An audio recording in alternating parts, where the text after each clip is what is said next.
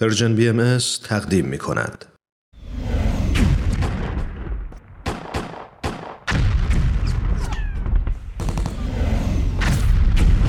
معماران صلح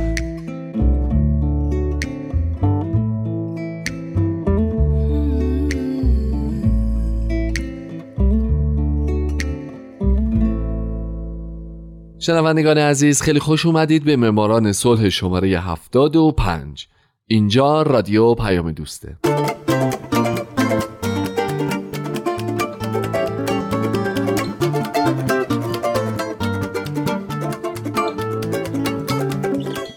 درود به شما فارسی زبانان این دهکده جهانی.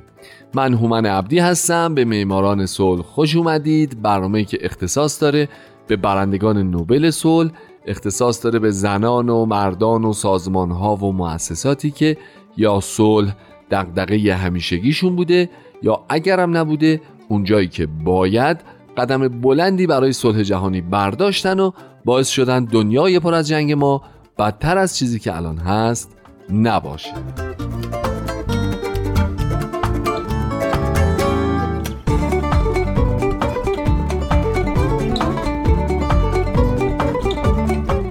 این هفته سال 1975 میلادی آندره دیمیتروویچ ساخاروف قسمت دوم و آخر.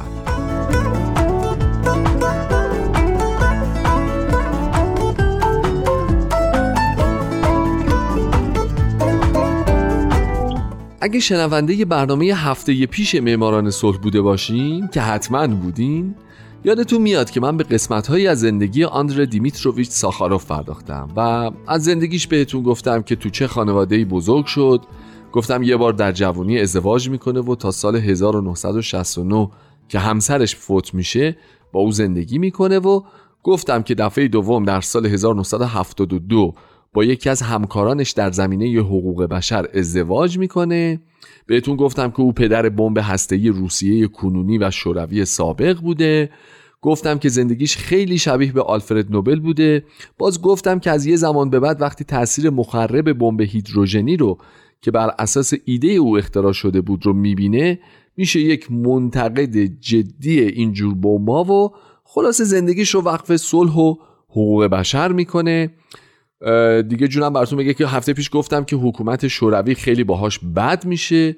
او هم در مقابل در مقالاتش علیه حکومت و رهبران اتحاد جماهیر شوروی حسابی به فعالیت می‌پردازه. بنابراین دیگه این چیزهایی که گفتم هفته پیش و این هفته بهتون نمیگم اما در عوض بعد از چند لحظه موسیقی می‌خوام یه چیزایی براتون بگم که تا حالا نگفتم براتون.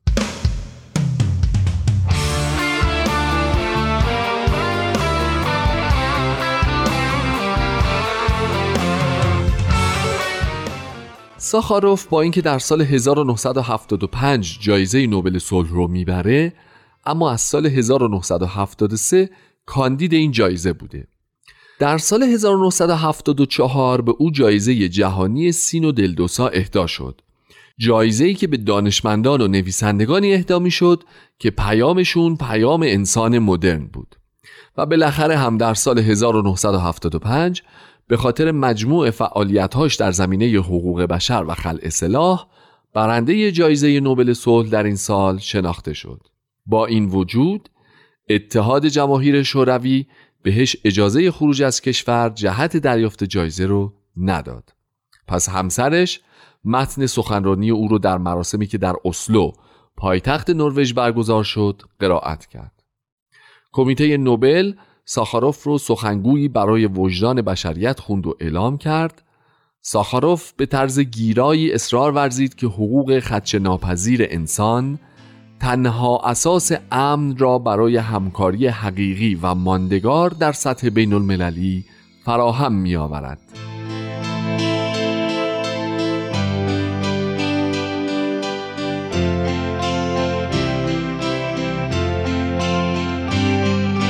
بعد از دریافت جایزه نوبل صلح مشکلات ساخاروف با حکومت بیشتر هم شد. وقتی در سال 1979 شوروی به افغانستان لشکرکشی کرد ساخاروف به شدت به این کار حکومت اعتراض کرد. بنابراین در ژانویه 1980 دستگیرش کردند و به شهر گورکی شهری که در اون زمان ورود خارجی ها بهش ممنوع بود تبعید شد. بین سالهای 1980 تا 86 ساخاروف تحت نظارت شبانه روز پلیس شوروی به سر برد او در خاطراتش می نویسه آپارتمانش مکررن مورد تفتیش و سرقت قرار می.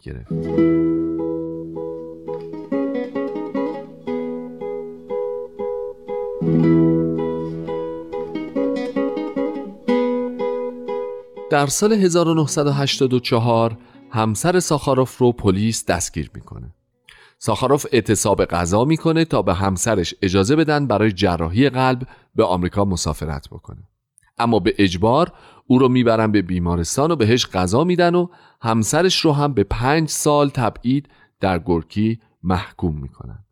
چندی بعد ساخاروف باز هم اعتصاب غذا می‌کنه تا اینکه بالاخره به یلنا همسر ساخاروف اجازه میدن بره آمریکا. او هم بعد از عمل قلب در این کشور در جون 86 برمیگرده به گرکی برای طی کردن دوران محکومیتش. در همین سال 1986 میخائیل گورباچوف آخرین رهبر اتحاد جماهیر شوروی و برنده جایزه نوبل صلح سال 1990 که سیاست های جدیدی در شوروی به راه انداخته بود با ساخاروف و همسرش شخصا تماس می‌گیره و اونا رو به مسکو فرا می‌خونه و به این ترتیب دوران تبعید این دو تموم میشه.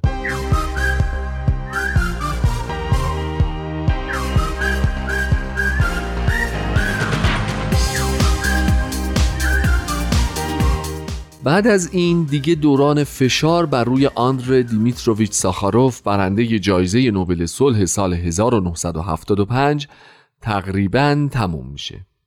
او شروع می‌کنه به برپایی نخستین سازمانهای سیاسی قانونی مستقل در نظام سیاسی شوروی و به این ترتیب در اپوزیسیون سیاسی در این کشور به شخصیت سرشناسی تبدیل میشه بعد در انتخابات پارلمان جدید شرکت می‌کنه و از March 1989 به اون راه پیدا می‌کنه و رهبری اپوزیسیون دموکراتیک رو بر عهده می‌گیره. ضمنا در سال 1988 هم اتحادیه بین المللی انسانگرایی و اخلاقگرایی جایزه انسانگرایی بین المللی رو به او اهدا می‌کنه.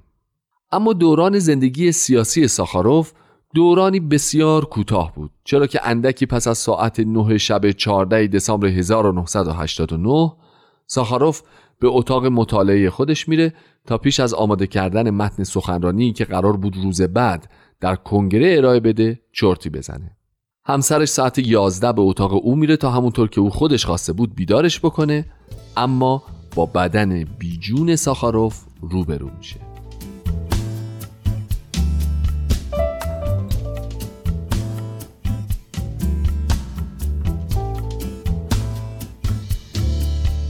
اما اگه شما یکی از دنبال کنندگان خبرهای مربوط به حقوق بشر باشین حتما اسم جایزه ساخاروف به گوشتون خورده.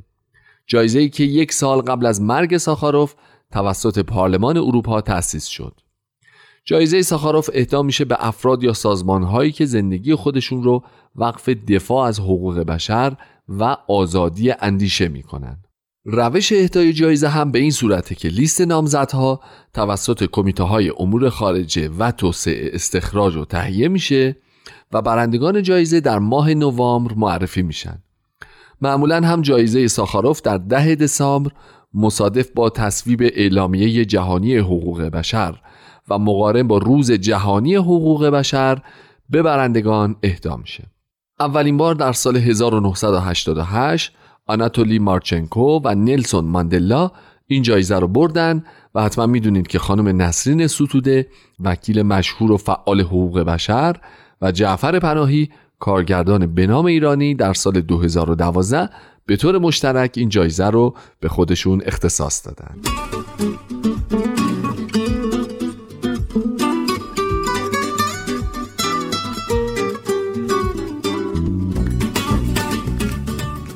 خب دوستان من به پایان معماران صلح 75 هم نزدیک شدیم.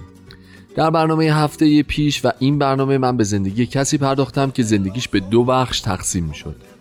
تمام احترامی که امروز جهان به او می‌ذاره نه به خاطر بخش اول زندگیش که باعث ساخته شدن بمب هیدروژنی شد که به خاطر بخش دوم زندگیشه. یعنی زمانی که او برای آزادی اندیشه در تلاش شبانه روزی بود. آزادی اندیشه ای که ساخاروف در موردش معتقده آزادی اندیشه برای حیات جامعه بشری ضروری است. آزادی در تبادل اطلاعات آزادی مباحثه روشنفکرانه و خالی از ترس و آزادی رهایی از فشار مقامات و تعصبات. این آزادی های سگانه تنها زمانت برای جلوگیری از ابتلای مردم به موهومات عمومی است. این اوهام غلط زمانی که در دست ریاکاران و عوام فریبان خائن بیفتد می‌تواند به دیکتاتوری خونینی تبدیل شود. آزادی اندیشه تنها زامن امکان تحقق یک رویکرد علمی دموکراتیک به سیاست، اقتصاد و فرهنگ است. دوستان عزیز شاد باشید و خدا نگهدار